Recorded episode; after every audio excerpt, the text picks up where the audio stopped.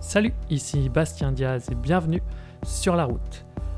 Allez, c'est parti pour le sixième épisode de la route. Je suis Bastien, coureur lambda, et grâce à la route, je découvre avec vous ces histoires incroyables, ces courses légendaires et ces personnes exceptionnelles qui participent à une chose, développer ce sport que nous pratiquons tous, la course à pied. Et toutes les deux semaines, on découvre tous ensemble ces récits hors du commun. Je sais que je le dis à chaque fois, mais merci à tous ceux qui écoutent la route et pour tous vos retours. On ne sait jamais trop à quoi s'attendre quand on se lance dans ce genre d'aventure et tous ces retours positifs que je reçois me disent que j'ai bien fait. Et ça fait toujours plaisir, on va pas se le cacher, de recevoir des messages positifs. Et d'ailleurs, si vous souhaitez me contacter ou me dire ce que vous pensez de la route, n'hésitez pas à écrire sur Insta ou ailleurs, tout est dans la description.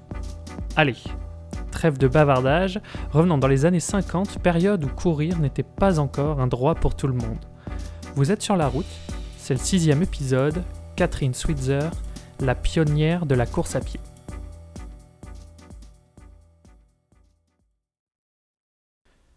Courir. C'est peut-être le geste le plus simple qui existe. On apprend à faire du vélo, on apprend à faire de la natation, on apprend à faire tous les sports. Alors que pour tout être humain, courir, c'est normal, classique, complètement naturel. Nous n'avons pas besoin de l'apprendre. Dès qu'on sait marcher, on sait courir. Il suffit de regarder dans les cours d'école pour voir tous ces enfants, garçons ou filles, se courir après pour jouer au loup ou à chat perché. Courir, qu'on soit petit ou grand, gros ou maigre, noir, vert, orange, bleu, jaune, blanc, qu'on aime le quinoa, la barbaque, le foot, le rugby, la danse, qu'on soit une femme ou un homme, on sait tous courir. Et pourtant, jusqu'en 1972, aucune femme, officiellement, n'avait le droit de courir plus de 1500 mètres dans une course. Aucune. Alors pourquoi? Les femmes sont trop frêles, les femmes sont trop fragiles, les femmes ne sont pas assez musclées. Une femme sert à donner naissance aux enfants, et si elle court, il risque d'y avoir des complications. Si une femme court, elle pourrait faire tomber son utérus. Oui oui, son utérus.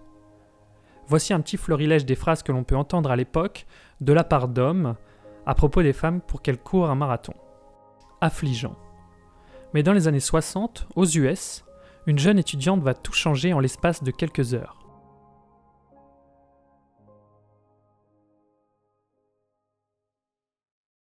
On se retrouve donc aux États-Unis, près de Washington, D.C., à la fin des années 50. L'époque où les États-Unis et l'URSS se tirent la bourre sur une autre course que la course à pied, l'espace. On est en plein dans la guerre froide opposant les deux blocs les plus puissants au monde. La petite Catherine Switzer n'a pas encore l'âge pour comprendre parfaitement ce qu'il se passe dans la géopolitique mondiale. Elle entend juste les histoires de son papa quand ils sont à table. En effet, son père est commandant dans l'armée américaine. C'est pas la définition du gars funky.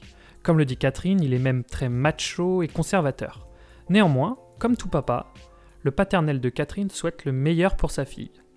Et à 12 ans donc, alors que le dessert arrive sur la table de la salle à manger, Catherine dit à son père qu'elle souhaite devenir cheerleader. Son père la regarde et lui dit alors une phrase qui va bouleverser sa vie. Ma fille, ce n'est pas toi qui vas supporter les autres, ce sont les autres qui vont te supporter. À partir de ce jour, Catherine décide de se mettre au cross-country, en courant notamment un miles par jour, tous les jours. Et ça, elle le fera plusieurs années, jusqu'à ce qu'elle intègre l'université de Syracuse dans le nord-est des États-Unis, à la limite de la frontière avec le Canada. Catherine rêve de devenir journaliste en intégrant l'université. Et comme toute université américaine qui se respecte, en parallèle de ses cours, elle peut intégrer une équipe sportive. Elle ne va pas hésiter longtemps et va choisir le sport qu'elle adore et qu'elle pratique depuis plusieurs années maintenant, le cross-country. Sauf que, petit problème quand elle arrive dans le bureau pour remplir le formulaire d'admission, aucune équipe de cross-country féminine n'existe à Syracuse. Et oui, courir, Catherine, ce n'est pas pour les femmes. Mais qu'importe, courir c'est son sport et c'est ce qu'elle kiffe. Alors Catherine demande si elle peut rejoindre l'équipe masculine. Aucun souci Catherine, avec plaisir. Et c'est parti. Elle s'entraînera avec eux, d'égal à égal, et personne n'en a rien à foutre en fait. C'est une athlète comme les autres, qui est sympa, et c'est ça le principal. L'année continue et une histoire va être murmurée à l'oreille de Catherine. On lui raconte que, quelques années plus tôt, une femme du nom de Roberta Gibb, aurait participé au marathon de Boston sous l'apparence d'un homme. Mais non, c'est pas possible. Mais c'est qui cette femme? Et si elle l'a fait, ça veut dire que moi aussi je peux le faire, non? C'est à peu près les questions que Catherine s'est posées lorsqu'elle a connu cette histoire, et sûrement une centaine d'autres. Ni une, ni deux, elle va voir son Arnie Gribbs, son coach, et lui dit Je vais courir le prochain marathon de Boston. Alors là, la tête du coach, c'est à voir. Et la réponse, ça reprendra à peu près les mêmes éléments que ceux vus un tout petit peu avant durant cet épisode. Mais t'es complètement malade, mais tu es une femme, c'est pas possible. Aucune femme ne peut courir cette distance, tu vas te faire mal. Les phrases continuent et Arnie essaye tous les arguments qu'il trouve pour la faire changer d'avis. Mais c'est mal connaître Catherine. Alors Arnie, qui commence à bien la connaître, lui propose un marché. Si, à l'entraînement, elle réussit à courir un marathon, c'est lui-même qui l'inscrit à celui de Boston. Quelques jours plus tard, Catherine courra la distance visée en rajoutant, pour bien faire comprendre à Arnie qu'elle est prête, 8 km de plus. Bon, là Arnie, il n'a plus trop le choix et Catherine lui a bien montré qu'elle savait ce qu'elle faisait. Le bon d'inscription récupéré, Catherine s'inscrit à l'édition 1967 du marathon de Boston sous le nom de KV Switzer. 19 avril 1967, Boston.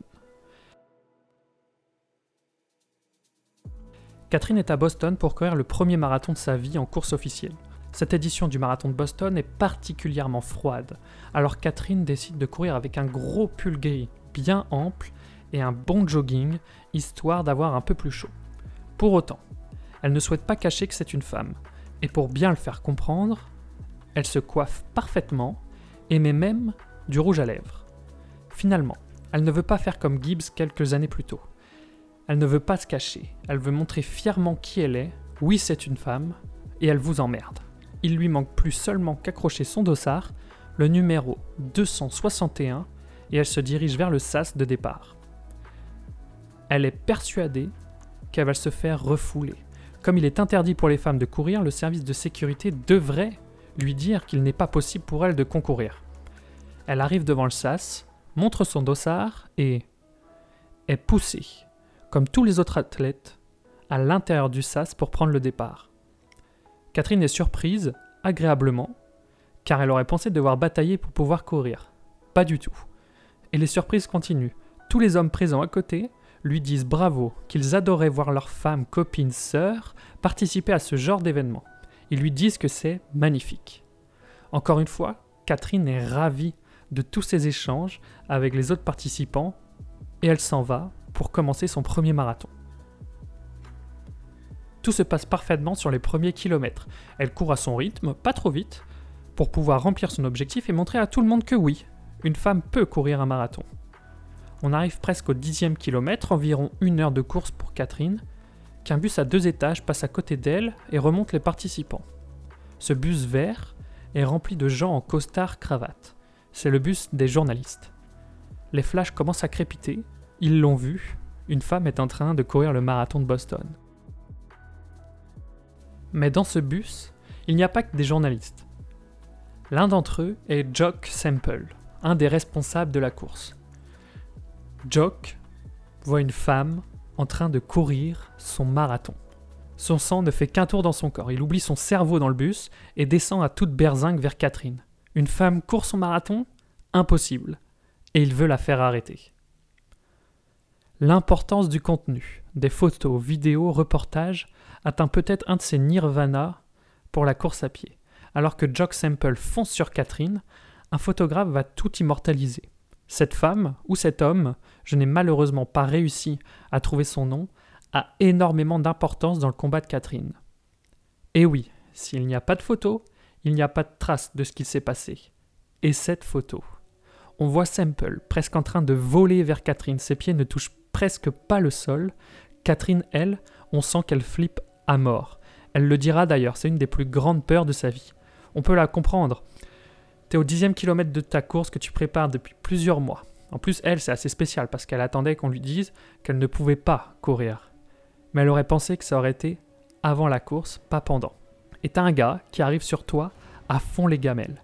Et Semple, il essaye d'attraper le pull de Catherine pour la tirer hors de la course et l'arrêter. Mais Semple avait oublié un détail, le compagnon de course de Catherine. Son copain de l'époque, Tom Miller, prépare les JO du lancer de marteau. Alors que Catherine et son numéro 261 vont se faire choper par Semple, Tom lui envoie un énorme coup d'épaule digne d'un Sergio Ramos en pleine forme et l'envoie vingt-daguer hors de la route. Semple a compris, pas la peine de continuer à l'emmerder, il est obligé de laisser filer Catherine. Catherine a eu donc la peur de sa vie. Elle se demande même si elle ne doit pas arrêter sa course. Mais non. Tout ce qu'elle a préparé n'aurait servi à rien si elle s'arrête maintenant. Il faut qu'elle termine ce marathon. Qu'importe le temps, qu'importe la manière, qu'importe si elle doit ramper par terre pour passer la ligne. Elle va montrer à tous ceux qui lui ont dit qu'une femme était incapable de courir un marathon que oui, elles peuvent toutes le faire. Et elle réussira. En 4h20 environ, Catherine Switzer est la première femme à courir un marathon en course officielle. Bravo, Catherine. Elle qui le faisait pour elle, et pour montrer notamment à son coach que oui, une femme peut courir un marathon, va voir son combat devenir global.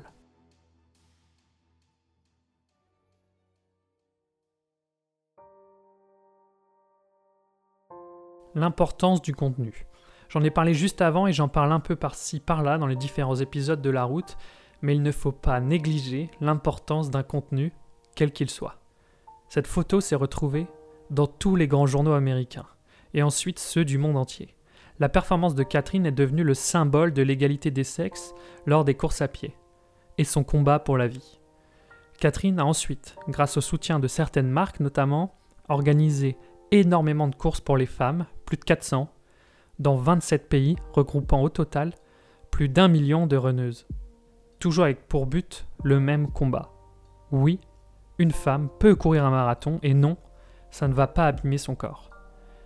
Et Catherine a le sens des symboles et est loin d'être conne. Une idée lui trotte dans la tête, les JO. Elle regroupe plusieurs études, monte un dossier et est reçue par le Saint Graal, le CIO, après plusieurs réunions et des heures à tenter de convaincre l'organisme des Jeux olympiques, elle réussit pour l'édition de 1984 qui aura lieu à Los Angeles à intégrer le marathon féminin comme une des nouvelles épreuves de ces JO. Dans tous mes autres épisodes, je me suis concentré sur les résultats, performances sportives ou exploits complètement barrés. Mais ici, la performance sportive de Catherine est une des plus normales qui soit. Mais son exploit, c'est d'avoir bravé l'interdit. Pour nous aujourd'hui, qu'il y ait des femmes et des hommes qui courent, c'est tout à fait normal, et encore heureux. Mais à la fin des années 60, ça n'existait quasiment pas. Catherine a prouvé à tout le monde, et notamment à ceux qui l'interdisaient, qu'une femme pouvait courir un marathon. Sans Catherine, il n'y aurait pas eu de Paula Radcliffe, pas de Tirounej Dibaba, pas de Courtney Delwater, pas toutes ces femmes qui courent de longue distance.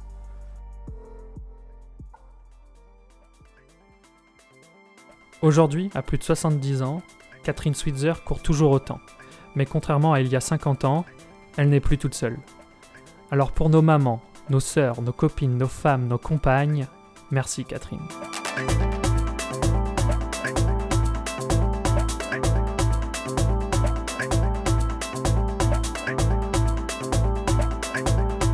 Merci à tous d'avoir écouté ce sixième épisode de La Route. Si vous aimez la route et que vous êtes sur Apple, n'hésitez pas à mettre 5 étoiles sur le podcast. Vous pouvez aussi vous abonner pour être sûr de ne pas louper les prochains épisodes. Et si vous adorez la route, n'hésitez pas à partager le podcast sur vos réseaux sociaux et n'oubliez pas de me taguer, ça me permet de savoir que vous l'avez fait et de vous repartager. En partageant le podcast, justement, vous permettez à d'autres personnes de découvrir ces histoires d'athlètes. Alors merci infiniment pour eux. Et dans deux semaines, on partira à la rencontre du cantonat de la course à pied. À dans deux semaines les amis. Ciao